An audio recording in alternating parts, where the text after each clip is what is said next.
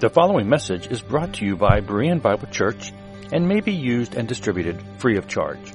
For more free audio, video, and text resources, be sure to visit www.bereanbiblechurch.org. Thank you. All right, good morning, Bereans. Appreciate you being here this morning. We're continuing our study in 1 John this morning. We began looking at chapter 4 last week and last week we talked about testing the spirits.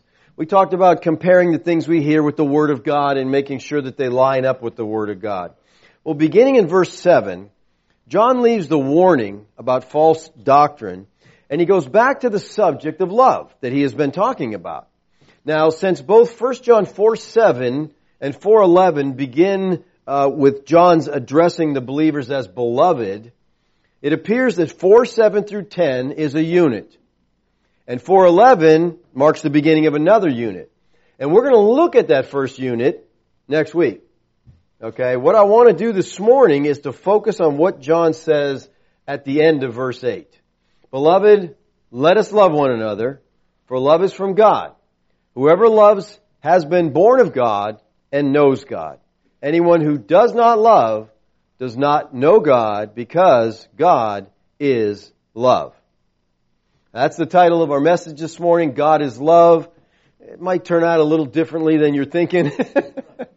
if you're thinking a nice, touchy-feely, positive message on love, um, if you ask the average Christian, and most Christians are average, okay? If you ask the average Christian to tell you about God, what's the first thing they would tell you? God is love. Everybody knows that, right? I mean, most Christians and even non-Christians know that God is love. Now, they probably don't know where this verse is or where it's at in the scripture, but they know that God is love.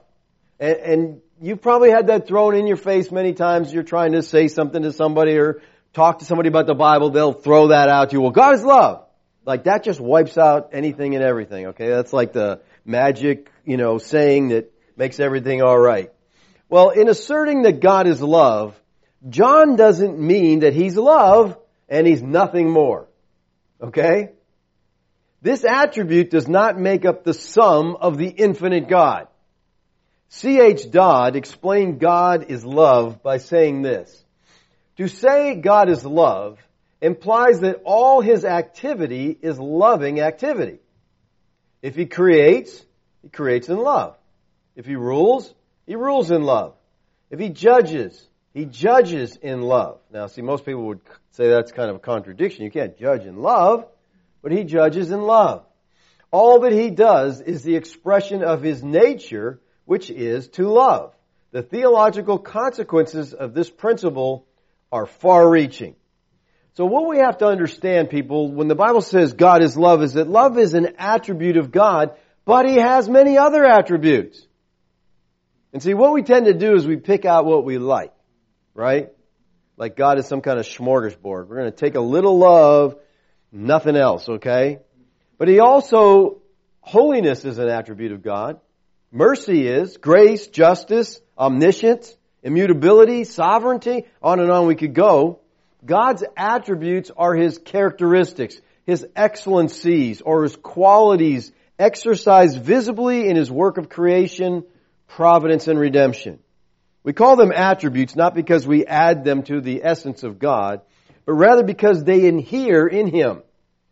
They were and ever will be His.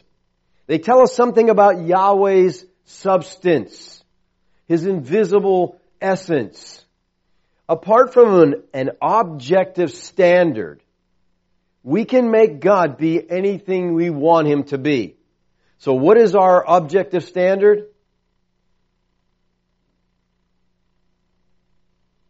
That's a question. It's the Word of God. It's the only objective standard we have. The Bible. It's the self-revelation of God.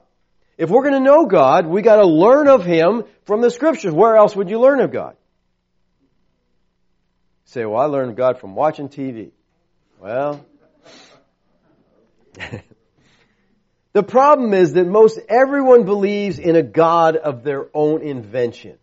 in some shape or form. In other words, so many of us have made up a God that we're comfortable with. A God who is only love. And by love we mean he does whatever we want him to, because that's what love is, right? It's only what we want. You know, we like that whole idea. He loves everybody. And he puts up with everything. He's just a nice, gentle old man that wouldn't swat a fly or squish a grape. People, got some news. That's not the God of the Bible. Okay? A.W. Tozer wrote this. Perverted notions about God soon rot the religion in which they appear. That is a profound statement. The long career of Israel demonstrates this clearly enough. And the history of the church confirms it. So necessary to the church is a lofty concept of God that when that concept in any measure declines, the church with her worship and her moral standards declines along with it. The first step down for any church is taken when it surrenders its high opinion of God.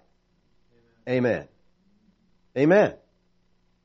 So let me ask you, is it right for us to pick out one attribute that we like about God and reduce Him to that attribute alone? No, when we do this, we create a God of our own liking. It's not the God of the Bible, and this is idolatry. See, believing the wrong thing about God is idolatry. Now, when we think of idolatry, we usually think of somebody in a mud hut somewhere bowing down to some you know, totem pole or some idol that he's made on, on a table somewhere. Or we think of a pagan temple with elaborate and ornate, you know, a lot of people burning incense. But idolatry is much broader than that. Idolatry is simply thinking something about God that is untrue of Him. It is prostulating anything about God that's not right. In its fullest stage, it's creating a God. In a secondary stage, it's making the God who is into something that He isn't. And maybe in its third level, which even Christians sometimes are guilty of, is thinking thoughts about God that are untrue of Him. But the problem is, we get these ideas, we make these things up because we're not spending time in the Word of God. We don't see the God of the Bible. I'll tell you, I can't tell you how many times when someone who I've encouraged to read the Bible actually starts reading it. And they start reading through the Tanakh and they're like, oh my word, God's killing everybody. And that's just shocking to them. They don't understand. That just kind of, you know, rocks their world. Psalm 50, 21 and 22 says, These things you have done, and I have been silent. You thought that I was one like yourself. Don't we do that? But now I rebuke you and lay the charge before you. Mark this then, you who forget God, lest I tear you apart and there be none to deliver. Now, wait a minute. That tearing people, that doesn't sound like a God of love, okay? How loving is it to tear people apart? So it seems like we got some issues here. But, you know, are you like Israel in this passage?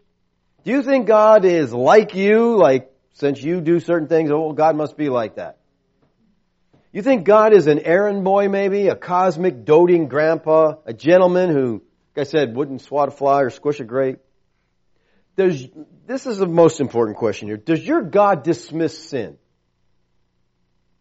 In other words, ah, it's okay. Don't worry about it. Is your God at the mercy of man or nature?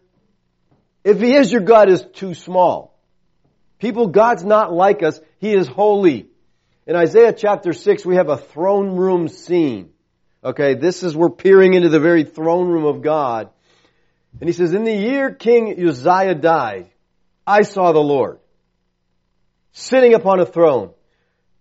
Uzziah was a great military leader. And he protected Israel. He died, so, you know, people would normally panic, but Isaiah's saying, well, Isaiah died, but guess what? God's on the throne. That's cool. We're okay. Alright? God's on the throne. He's high and lifted up. Above him stood the seraphim. Each one had six wings. With two he covered his face. With two he covered his feet. And with two he flew. And one called to another and said, Holy, holy, holy is Yahweh of hosts. The whole earth is full of His glory. To be holy is to be distinct. to be separate, to be in a class by oneself. This means that the one who is holy is uniquely holy, with no rivals, no competition. So when the Bible calls God holy, it means primarily that God is transcendently separate. He is so far above and beyond us that he seems almost totally foreign to us. To be holy is to be other, to be different in a special way. The God of the Bible, people, listen to this. The God of the Bible does as he pleases. Only as he pleases. Always as he pleases. People don't like that. I mean, isn't that kind of rude to him? I always say if you don't like it, leave God's world. If you don't want him ruling over you, just go go somewhere else. Where are you going to go? he accomplishes what he sets out to do. No plan of his can be thwarted by whims or decision of mankind. And this may be shocking to the 21st century Americans, but he is wrathful against our rebellion, yet loving beyond our imagination. Sometimes we just can't wrap our head around those two things. And one of the most concise and profound statements ever written, I think, on the subject of God, A.W. Pink says this. You know, I'm quoting some old guys because when you go back to these old guys, they had a relationship with God, okay? Pink says this, and just think what he's saying here. He says, the God of this 20th century no more resembles the supreme sovereign of Holy Writ than does the dim flickering of a candle the glory of the midday sun. The God who is now talked about in the average pulpit, spoken of in the ordinary Sunday school, mentioned in much of the religious literature of the day, and preached in most of the so-called Bible conferences is a figment of human imagination, an invention of, an invention of maudlin sentimentality. The heathen outside of the pale of Christianity form gods out of wood and stone while the millions of heathen inside Christendom manufacture a God out of their own carnal mind. In reality, they are, he says it's a figment, okay? In reality, he says they are but atheists. For there is no other possible alternative between an absolute supreme God and no God at all. A God whose will is resisted, whose designs are frustrated, whose purpose is checkmated, possesses no title to deity. And so far from being a fit object of worship, merits not but contempt. That's some heavy stuff, people, but that is awesome stuff, you know. Because that's, you know, the God that most people talk about today, just like he says, like, like a candle compared to the sun, it just doesn't work out. And God's holiness, His otherness, is linked to His righteousness and to His justice. The righteousness and justice of God is that aspect of God's holiness manifest in His treatment of His creatures. Psalm 97 2 says, clouds and thick darkness are all around Him. Righteousness and justice are the foundation of His throne. See, God is holy and just, and because He's holy and He's just, He must punish sin. Don't we hate it when our justice system doesn't work for somebody else? We like it when it doesn't work for us, right? But we don't like it when it doesn't work for somebody else because it just, it's sad, it's sickening when you see all these corrupt officials getting away with things. Where's the justice? God's love does not override his other attributes. It doesn't eliminate his wrath. Even the slightest sin defies the authority of God. It insults His majesty. It challenges His justice. And because of our sin, people, listen, we all deserve God's wrath. That's what we deserve. You know, people like to talk about, I, I didn't get what I deserved. You better be glad. Okay? You better be glad. As a matter of fact, people, the only thing we deserve is wrath. The only thing God owes any of us is wrath. And if we really understood the depth of our own sin and the holiness of God, we would thank God every day that He hasn't killed us. And if we think somehow God is our debtor, we, our mind is really off base from scripture. But churchianity today is so lopsided on the issue of love that we have decided that God must love everybody. Because God is love, so everybody gets in on that, everybody's loved, and if He doesn't love any, everybody, then we can't, He can't be our God. We don't want Him. And I think that most of churchianity believes that they are worthy of God's love. They are worthy of His goodness. People actually think that God owes them. Listen to how people talk. Listen to how Christians talk. God owes them. In this twisted view, God is the debtor and man is the creditor. And you want to see this, you just see how upset people get when their lives don't go the way they planned them. And then you get mad at God and you blame God and you, that when you do that, you're saying, God owes me. And He didn't give me what I'm owed, so I'm mad at Him. Most people do not want to think of God's wrath at all. Okay? Let's just speak about a God of love. Alright? And those who do believe in a God, that God is a God of wrath as well as love, prefer to think of His wrath as past tense. Okay? Yeah, that's right. Many seem to believe God's wrath is an old covenant truth. We see it back there and it's kind of scary, right? But that with the coming of Christ, we're now safe to only think in terms of God's love. This is wrong thinking about God. Okay, again, A.W. Pink says, It's sad to find so many professing Christians who appear to regard the wrath of God as something for which they need to make an apology. Or at least they wish there were no such thing. While some would not go so far as to openly admit that they consider it a blemish on the divine character, yet they are far from regarding it with delight. They like not to think about it, and they rarely hear it mentioned without a secret resentment rising up in their hearts against it. Even with those who are more sober in their judgment, not a few seem to imagine that there is, sever- there is severe, a severity about the divine wrath which is too terrifying to form a theme for profitable contemplation. Others harbor the delusion that God's wrath is not consistent with His goodness and to seek to banish it from their thoughts. Pink goes on to say, Yes, many there are who turn away from a vision of God's wrath as though they were called to look upon some blotch on the divine character and some blot upon the divine government. But what saith the scripture? As we turn to them, we find that God has made no attempt to conceal the fact of his wrath. He is not ashamed to make it known, and that vengeance and fury belong to him.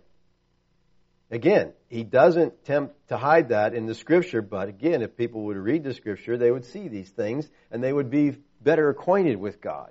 The wrath of God is a prominent theme in the scriptures. And a study of the concordance will show that there are more references in scripture to anger, fury, wrath than there is to love and tenderness. Romans 1:18 Paul writes this, "For the wrath of God is revealed from heaven." What's it revealed against? He says, "All ungodliness and unrighteousness of men who by their unrighteousness suppress the truth." Now, if we're going to discuss the wrath of God, and you might be saying, "Wait a minute, I thought we were talking about the love of God today." We are. We're getting there, okay? trying to balance the picture for you, all right?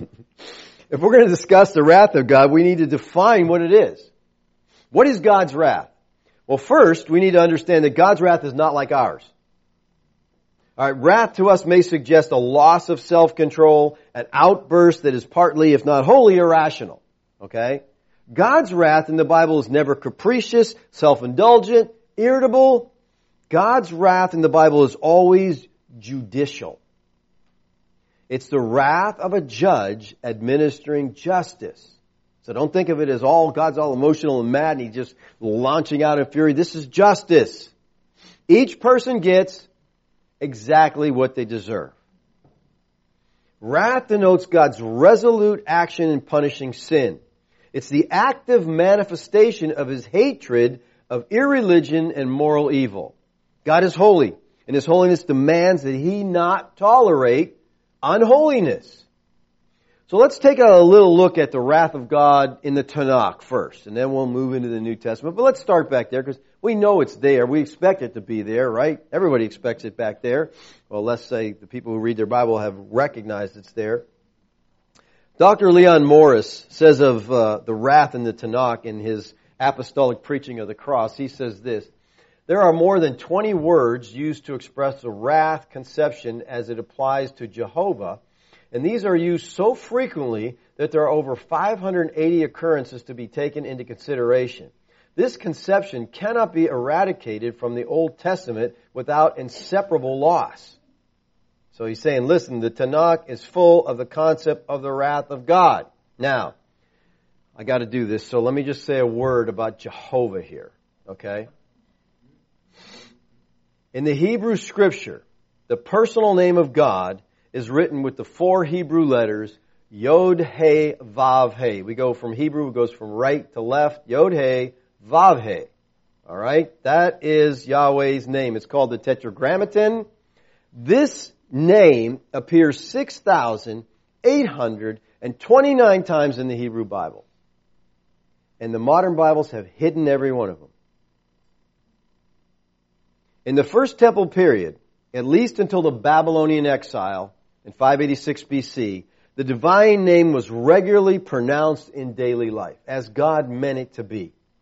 But by the 3rd century BC, although the Tetragrammaton was pronounced by priests in certain temple liturgies, the Jews started to avoid its use, employing instead many other substitutes. They would say Hashem, which means the name. Instead of saying the name, they just say the name. That came, came to be a substitute. Um, when reading or reciting scripture, the custom was to substitute Yahweh, they would put in Adonai, which means Lord. Alright? Now, until the early mid ages, Hebrew was written without vowels. By the 6th century AD, a system of vowel signs was developed by the Masoretes, alright? The Jewish scholars of the period, to aid in pronunciation. They wanted to help people out. Let's put some vowels in here so they can say these words better. So they superimposed the vowel signs of the word Adonai upon the four consonants of God's name, which is a mistake, okay? Now in 1518 AD, in his monumental work of Christian mysticism, the Italian theologian and Franciscan friar Galatinus, not realizing that the Masoretes had placed the vowel signs of another word with the consonants of Yahweh, fused the vowels of Adonai with the consonants of the divine name and thus came up with the name Jehovah. Jehovah is a word, people, that has no meaning in Hebrew or anything else. So strike that word from your vocabulary, from anything. It's not biblical. We've talked about this before. The letter J didn't come into existence until when? 17th century. Before that, there was no J. There's no Jehovah. This is my one gripe with Young's. He uses Jehovah all through there. You know, if he would have put Yahweh in it's like you won't find a translation with Yahweh. People are afraid to use his name. 6,800 and sometimes in the Bible, yet we're afraid to say it. Because we picked up this Jewish custom of can't say his name. The translators took it and they put Lord in all caps. We're not going to put the divine name in there. We'll just put that in there. And it just, it makes no sense to me. Alright? God wants His name known. Alright. That's a side note. Let's go back to wrath. The Tanakh not only speaks of God's wrath as one of His attributes, it speaks as wrath, of wrath as part of His glory. See, God's glory is intrinsic. We don't give it to Him. It is His by virtue of who He is. If neither men or angels were ever created, God would still be a God of glory. God's intrinsic glory is the manifestation of His attributes. So when we see His attributes, it causes us to give Him glory, to give Him praise, to give Him adoration. Well, this might shock you, but God's wrath brings Him glory. It's not an embarrassment to Him. It's not something he needs to be ashamed of, like men for losing their temper or something. God's wrath is inseparably linked with his glory. God brings glory to himself when he exercises His wrath. God's wrath is provoked when men rebel against His word. After God brought the Israelites out of Egypt, He gave them His laws to guide them, to govern them, their conduct, so that they would be a holy people in whose midst He would dwell.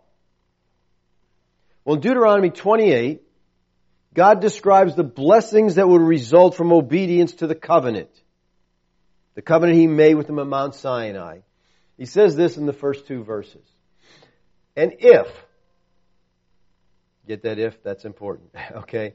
If you faithfully obey the voice of Yahweh, your God, being careful to do all He commands that I command you today, Yahweh your God will set you high above all the nations of the earth. All these blessings shall come upon you and overtake you if you obey the voice of Yahweh your God. So he's telling you, here's blessings. And after this, after these two verses, we have 12 verses that list the blessings that come contingent on obedience. Then in verse 15 through 68, provide a much more extensive and graphic description of his judgment as a consequence for breaking the covenant. He says in verse 15, but, so if you obey, you get blessings. But if you will not obey the voice of Yahweh your God, or be careful to do all his commandments and his statutes that I command you today, then all these curses shall come upon you and overtake you. Then from verse 16 through 68, we have 53 verses of curses. yeah, that rhymes. Verses of curses. 53 of them. They'll incur for the disobedience. Now in the context of Deuteronomy 28, it's clear that Israel's not going to keep the covenant. They're going to be judged. God will not tolerate sin among His people any more than He'll tolerate it in others. The Israelites were destined to drink deeply from the cup of God's wrath. And if you read that description in, in verses 15 through 68, it's just, it's terrifying. And we see many of the things, the covenantal curses described in Deuteronomy 28, we see happen in AD 70 in the destruction of Jerusalem. Curses that came upon them. Women eating their own children. That's one of the curses. Numerous instances can be seen in the Tanakh where God's wrath is demonstrated. I don't know how anyone can read the Hebrew scriptures, the Tanakh, and not see the wrath of God. Reading Ezekiel at times, I think, will take your breath away. I know it does for me. I mean, I read that and I think, oh my word. Because God has not changed, people. Okay? He speaks against Jerusalem in Ezekiel chapter 2 and he says this, Therefore I have poured out my indignation upon them. I have consumed them with the fire of my wrath. I have returned their way upon their heads, declares the Lord Yahweh. That sounds pretty strong, okay? Then in chapter 3, we see, uh, 23, we see this. The word of Yahweh came to me, Son of man, there were two women, the daughters of one mother. They played the whore in Egypt. They played the whore in their youth. There their breasts were pressed and their virgin bosoms handled. Oholah was the name of the elder, and Oholibah the name of her sister. They became mine, and they bore sons and daughters. As for their names, Oholah is Samaria, Oholibah is Jerusalem. Oholah played the whore while she was mine, and she lusted after her lovers, the Assyrian warriors. So now the mother here is the 12 tribe nation of Israel.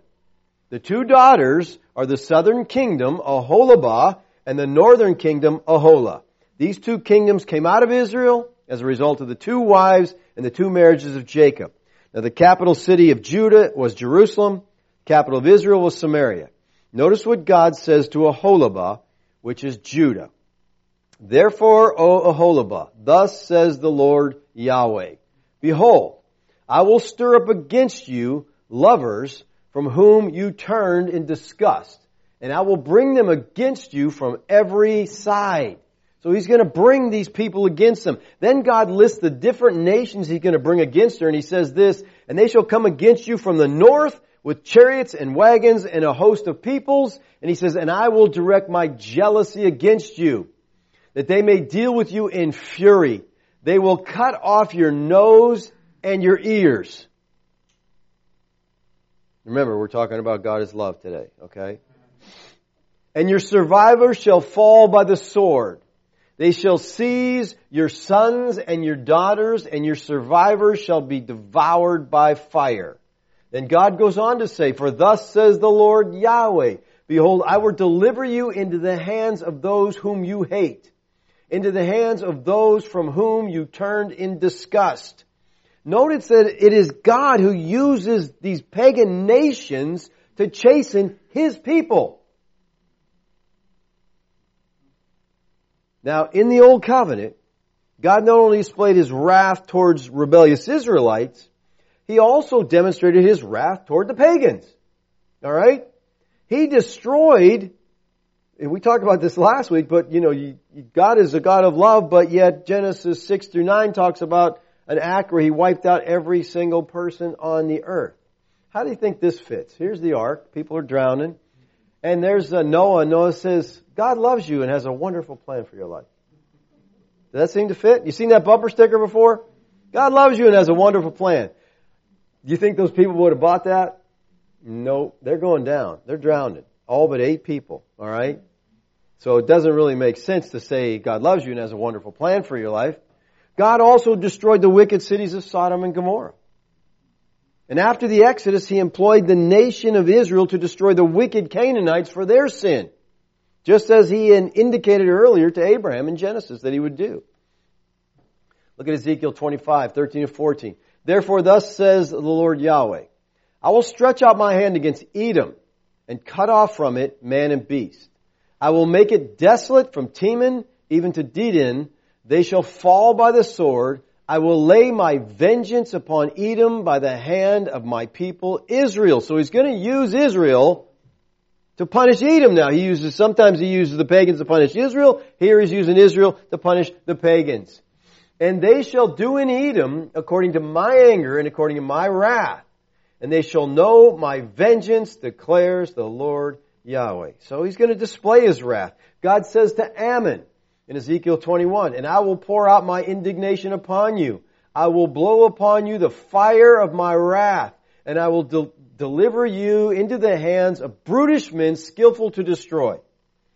You know, people, I really think it's good to know these passages, to think about these passages, because I want you to understand that God is a God of wrath. And when you sin willfully and you sin in His face and you think, that's okay. Yeah. He will. But God still deals with us as His children. The Israelites were to be the instruments of God's wrath toward the wicked nations. Alright, well let's, that's enough of that, right? Let's move into the New Testament, okay? Those willing to accept that God is a God of wrath are sometimes eager for the wrath of God to be viewed primarily as an old covenant matter. It's no longer a threat to those who live today.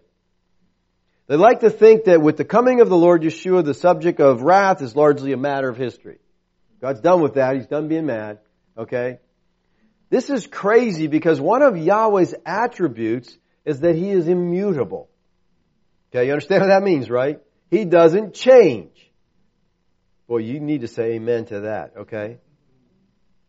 He doesn't get up on the wrong side of bed and say, oh, I'm going to break those promises I made to those people. He's not angry in that sense. Look at um, Malachi 3 6. I, Yahweh, do not change. Alright? I don't change. James puts it this way in James 1:17, every good gift, every perfect gift is from above, coming down from the Father of lights, watch, with whom there is no variation or shadow of change. Yahweh cannot change. Why? Because change is either from better to worse or worse to better. So can God get better? No. Can he get worse? No. He can't change. And I like to say, has it ever occurred to you that it's never occurred to God? He never said, Oh my word, I just thought of that. He knows everything. All at one time. He knows it all. So we cannot have an eternal God and a God that changes. We need to have an immutable God because all the promises of God depend on His immutability. Have you ever made a promise to someone that you really all, all of you intended to keep, but you didn't do it? Circumstances can come in your way and stop you. Or you just changed and said, I don't like them anymore. I'm not keeping my promises. Whatever, but God is immutable. He doesn't change. When He makes a promise, it's forever. And our people, our whole saving experience depends upon the fact that God is immutable. He has never changed. He will never change in the future. Therefore, the promises of eternal life are valid forever. If ever He loved me, He loves me forever. He's immutable. He does not change. Now, since John the Baptist was the last of the Old Covenant prophets, we almost expect him to speak of divine wrath. But when John spoke of the wrath to come, he did so in relationship to the coming of Christ. According to John's teaching, divine wrath was related to the coming of Messiah in two ways. First, he spoke of Messiah coming to experience the wrath of God. That's talking about Calvary. Secondly, John spoke of Messiah as the one who would execute the wrath of God on a disobedient Jerusalem. When John the Baptist first saw Yeshua and he recognized him as Messiah, he spoke of him as a sin bearer who was to experience God's wrath as the Lamb of God. We're all familiar with that, John 129. The next day he saw Yeshua coming toward him and he said, Behold, the Lamb of God who takes away the sin of the world. Now the expression Lamb of God here has a rich Old Covenant background. For example, we could think of the Passover lamb. Sacrificed at the time of Israel's exodus from Egypt in Exodus chapter 12. That was a type of our Lord. Paul says in 1 Corinthians 5 7. The Lamb of God described by Isaiah in chapter 53 is clearly a reference to Messiah, the Lord Yeshua.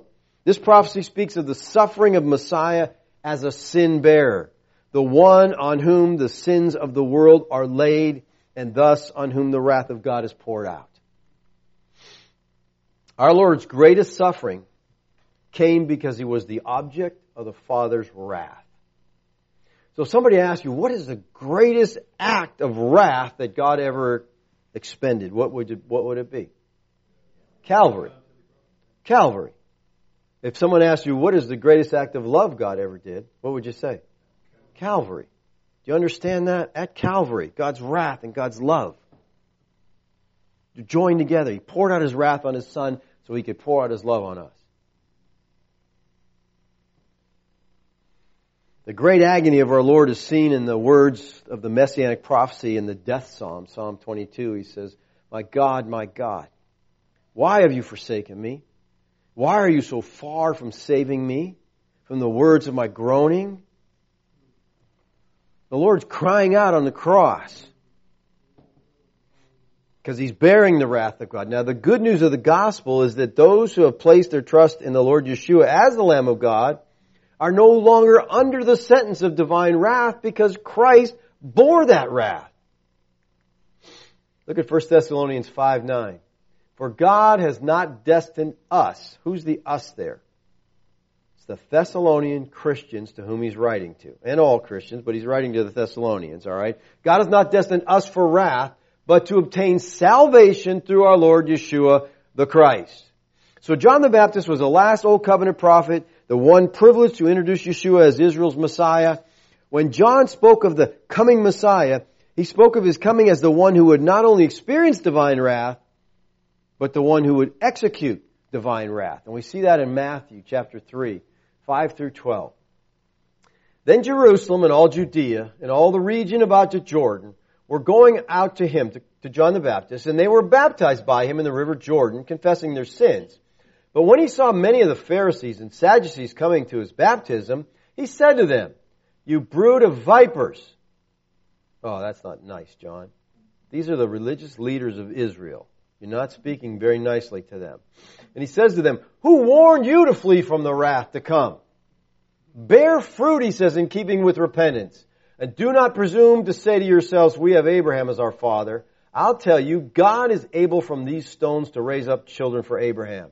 Even now, he says, the axe is laid to the root of the trees.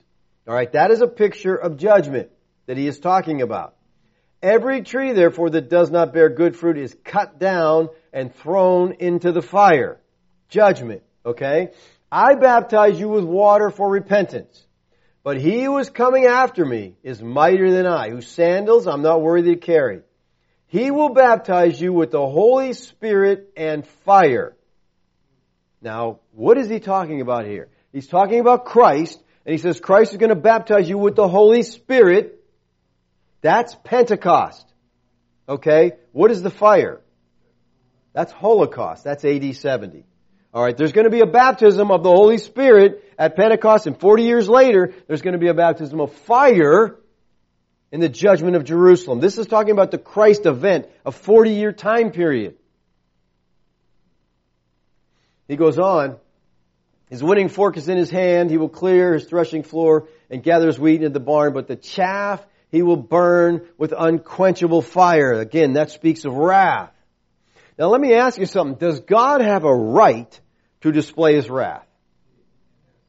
Okay, we, we can agree on that. Does he have a right to display his justice? Sure he does. Wrath and justice are as much a part of his character as mercy, grace, and love. See, many people have difficulty imagining God finding any glory in his wrath. Because that just seems bad to us. If we don't like it, it's not good.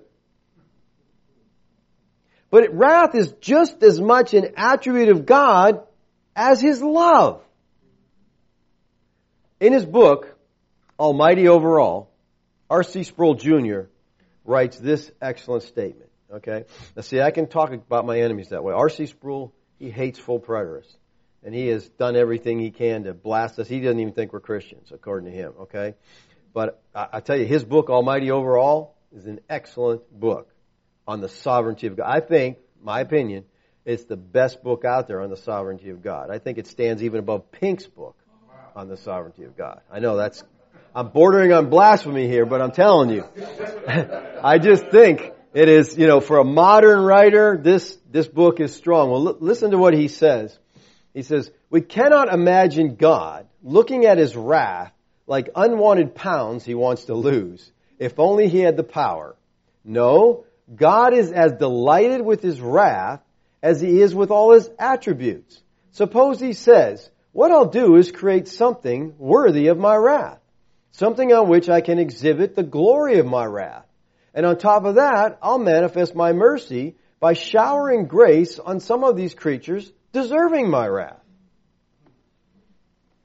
It's not something he doesn't like, it's an attribute of God. Of course, we don't like it because it's not good for us, so to speak, but it's part of who he is. Moses put it this way. The Lord your God is a consuming fire, even a jealous God. When's the last time you saw a bumper sticker that said that? You just did, okay? I've often said this, and someone who came to one of the earlier conferences, because he heard me say that, that ought to be a bumper sticker, but you never see a bumper sticker like that. He made me some bumper stickers, you know? But that's the scripture. The Lord your God's a consuming fire. We like the bumper sticker says God is love. Everybody's happy with that. How many people are going to be happy with this bumper sticker? Okay? people, divine wrath is not just a phenomena of the old covenant. It's a certainty for all who reject Yeshua. Believers, listen carefully. We all deserve wrath. But because of God's mercy, we will not get what we deserve because God's wrath toward us has been put upon Christ. He bore the wrath of God. See, His love cannot override His other attributes. It can't override justice. It can't override wrath. And so He can't take sinners like us and say, it's okay, come on in. I got a back door, I'll sneak you all in. We'll forget about justice. No! Justice has been met. Wrath has been met. It's been poured out on Christ. Believers, that's so important for your understanding. You deserve to go to heaven because you accepted, you received the righteousness of God in Christ. Believers, we have this confidence. Since therefore we have now been justified by his blood, much more shall we be saved from him from the wrath of God. We're not going to experience the wrath of God because it's already been met in Christ. The wrath of God is a reminder of the holiness of God and a measure of God's hatred to sin. God's wrath is proportionate to the unrighteousness that provokes it. The immensity of God's wrath towards sin is an indication of His holy hatred of sin, which we should hate as well. Now, excluding God's wrath and all His other attributes that we don't like has led to the false doctrine of universalism. Sure you've heard of that? Universalism is the teaching that through the atonement of Yeshua will ultimately bring reconciliation to all people through the history of the world, whether they believe in Christ or not. This reconciliation, it doesn't matter if they trusted Christ. It doesn't matter. They're, everybody, Yeshua is a Savior, He's going to save everybody. Former Mars Hill pastor Rob Bell, have you heard of him? He he ignited a theological controversy over universalism with his book called Love Wins. See, that's that whole love thing. We're going to take a lopsided view of love, and Bell's book is called Love Wins. And the gist of his book is every sinner will turn to God and realize that he has already been reconciled to God in this life or in the next. So if you don't end up trusting Christ, well later, well after you die, you'll get another chance. Because he said in the end, love wins. Because God is a God of love. But He cancels out all the other attributes and says, I like this attribute, let's focus on that. So, people here, the basic presupposition of universalism is that God's nature is love, and so God loves everybody, so everybody gets saved. I see universalism as a logical outcome of Arminianism. And I see that because you, Arminianism teaches that God loves everybody. Well, if he does love everybody, it would make sense that he save everybody, right? See, the universalists will go through the scripture and they'll pull out all the verses that mention all and world, and they'll attempt to put them all together and say, oh, everybody's going to be saved. Now, someone is bound to say, well, the Bible says that God loves everybody. And my response to that would be, where does it say that? And many would respond right here, John 3.16, for God loves the world. Right? The text says Yahweh so loved the world. And here we see that the object of Yahweh's love is the world. Well then we have to ask ourselves a question. Who's the world? What's he talking about here? See, it is the common view of our day that when the Bible says God so loves the world, it means that God loves every individual in the world equally, without exception, without distinction. In other words, everybody is the equal object of the love of God. Every individual, past, present, and future, all are loved in precisely the same way. Now that's not taught in the Bible. That's a common view in our day, but it's not taught in the Bible. Now before you get mad at me, Please answer this question. Where does it say in the Bible that God loves everybody? Where does it say that He loves every single individual equally, without exception, without distinction? Can you give me a text? While you're thinking, let me give you a text. Romans 9:13. As it is written, Jacob I love, but Esau I hated. Mm. Now you may say, I don't like that text. Or you might say, I never have understood that text. But you should never say, once you read this verse, that God loves every individual without exception, without distinction. I just showed you an exception. Okay? I remember a guy coming in our car lot who came in and one of the salesmen started talking with him and the guy ended up saying he's a preacher and, you know, so the, my salesman loved to antagonize people and he would say, uh, you know, you know that Bible pretty well? He goes, I know that Bible like the back of my hand. I don't know how well that, I don't know what that means. I don't really know the back of my hand all that well anyway, so I don't, I don't get that anyway. But, but so my salesman said to him, he goes, um, well, do you know that God hated Esau? Or he asked him, like, do you think God loves everybody? Oh, absolutely. Well, what about Esau? What do you mean? The Bible says God hated Esau. He goes, the Bible didn't say that. Okay, well turn with me here. He showed him the verse in the Bible and the guy got up and left. that was it. He didn't like that verse, okay? He didn't know it was there, but once he found it, you know, he got up and left. Alright? People listen. The love of God is the root of election.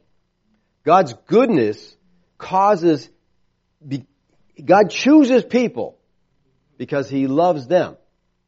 What I mean is that He loves whom He chooses, and to say God doesn't love everybody is not, you know, okay, the Bible says He loves, He does love, He loves His children, He loves His elect, He loves those He's given to the Son.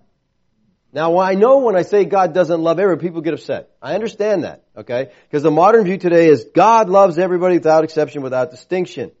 But He didn't love Esau. Now, how will you argue? Will you say that He loves everyone but Esau?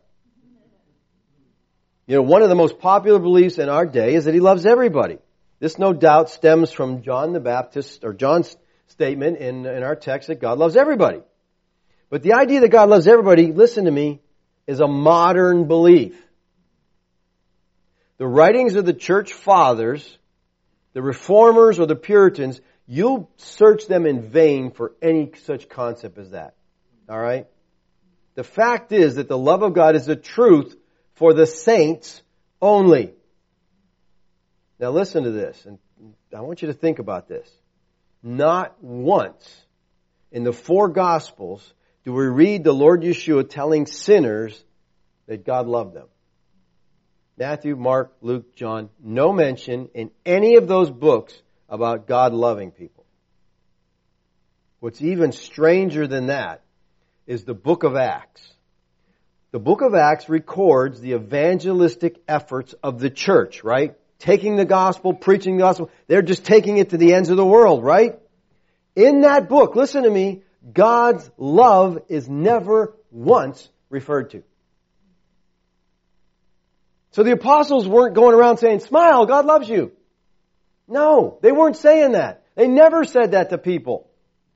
Listen, it's not to you coming to the epistles, which are addressed to believers, the saints that we have this presentation of the truth of the love of God. That's where you get it. Believers, God is love. But He does not love everybody. Because He's sovereign and He gets to choose what He does and who He loves. I want to close with the C.H. Dodd quote that I used at the beginning of this message. To say God is love implies that all His activity is loving activity. If he creates, he creates in love. If he rules, he rules in love. If he judges, he judges in love. If he's wrathful, he's wrathful in love, I would add. All that he does is an expression of his nature, which is to love. The theological consequences of this principle are far reaching. Yes, people, God is a God of love. There is no doubt about that. But he is also a God of wrath. He is a God of justice. He is a holy God. And these attributes are all balanced. And as believers, I think we focus on the love of God because that is ours in Christ. You know, Romans 5 8 says, But God demonstrated His love. What's the next two words? Toward us. Who's us? Believers. That's who he, he's writing to the saints in Rome. God demonstrated His love toward us, not towards unbelievers, toward us in that while we were yet sinners. Christ died for us. Let's pray. Father, I thank you for your love to us. I thank you that you demonstrated your love to us in Christ. Father, we rejoice in your love. But help us not to exclude your other attributes because of it, Lord. I pray that we would understand your holiness, your justice, your wrath. And that it would be something that motivates us to live in a holy manner before you. As we see your, your wrath in Scripture, may we realize that you are an immutable God who doesn't change. You hate sin now as much as you hated it then. Help us to live in a way that brings glory to you, glory to your mercy, glory to your grace in our lives. Amen. Okay. Questions? Comments? Claire? The book that you mentioned about the sovereignty of God by R.C. Sproul, can you repeat the name of it? It's Almighty over all. And that was R.C. Sproul Jr., Junior. not Senior. Correct. Hmm. Junior. Okay. Do what? Almighty. Almighty over all. Yeah, you didn't make that clear that that was Junior. I'm sorry, I thought I said Junior. Yes, that is by Junior because his dad is a little bit confused on the sovereignty of God. Well, not now. Not anymore. Not anymore. He was, okay? And I remember once someone asked him a question about that, and he said, ask my son, he knows. You know, because he knew that his son does know, alright? His son is a supralapsarian, okay? Whereas R.C. Sproul Sr. was not, so he understands the fact that, you know, God is in control of everything. It's not like God's, you know, I'm gonna do this and then something happens, so okay, now I, how do I gotta get a plan to that? No. Supralapsarian is God laid it all out from the beginning. Everything. And then worked the plan that he laid out. Gary? Um, I'm not real sure about this, even though this year have read through Genesis, so I should know. Uh, but the statement where uh, Esau or Jacob I love, but Esau hated, he made that statement before they were even born, right? Right. Yeah. So it wasn't anything Esau did. He just chose. Yeah, that's, you know, it says, you know, before they were born. Now, people want to take that, that verse and they say, well, hate doesn't mean hatred there. It just means, you know, he didn't like him as much. Well, go back to the quote comes from Malachi. So go back to Malachi and God, in that context, talking of what he's going to do to Esau and his descendants. The judgment that's going to come upon them. And if you think that's love somehow, well then, we got a weird version of love. Okay. Anthony? Speaking of that, what he was saying about Esau and God said he hated him. So would it be fair to say, I mean, you say, you know, God of the world, but would it be fair to say that instead of love, knows, God knows everyone? Well, he does know everyone. There's no doubt. He knows everything. Here, here's the thing. In that verse, John 3.16, God so loved the world. All right. People take world there as meaning every single individual. Okay. That's not what the word world means there. When, when he talks about world there, he's saying God loves Jews and he loves Gentiles. It was a Jewish belief that God loved only them. Gentiles were created to be fuels for the fires of hell. Okay, that's what Gentiles were for. So when he says God loves the world, he doesn't mean every single person. He can't mean that because he doesn't lo- he hates Esau. All right, but he loves Jews and he loves Gentiles and world is used that way many times. So he's telling these Jews God's love goes beyond your nationality. He loves Gentiles and they're going to see he the Israel was always to reach out to Gentiles. They wouldn't do it, they hated him. It says context. Yeah, context is kind of everything. But even if they do believe it means everybody, you still got people perishing in the same verse. So how Right. is that love Well, showing? exactly. Yeah, this, as Jeff just pointed out, you know, God so loved the world that he gives his only son, who believes him should not perish. So it's those who believe that don't perish. Others would perish. So you got people perishing, which must. So it, it, that's the that's a confusing part of the Ar- Arminian view that God loves everybody, hmm. because that's what they believe. Well, if He loves everybody, why are people perishing? Hmm. And the- so there must be some kind of different love that He loves His elect one way and the non-elect a different way, or you know. No. Well, I might. Yes, Gary. Um, I don't, I'm not going to word this correctly, but you, you mentioned correctly that God's greatest display of wrath was the cross, and His greatest display of love was also the cross. But people, in general, don't get that. Well, they believe God is love. They want to believe He's love because of our own fallen nature and I'm not wanting to be held responsible for our own actions, whatever. But what would prompt God to pour out His wrath more than us crucifying His Son? You know, that was that's I thought when He would want to destroy the earth.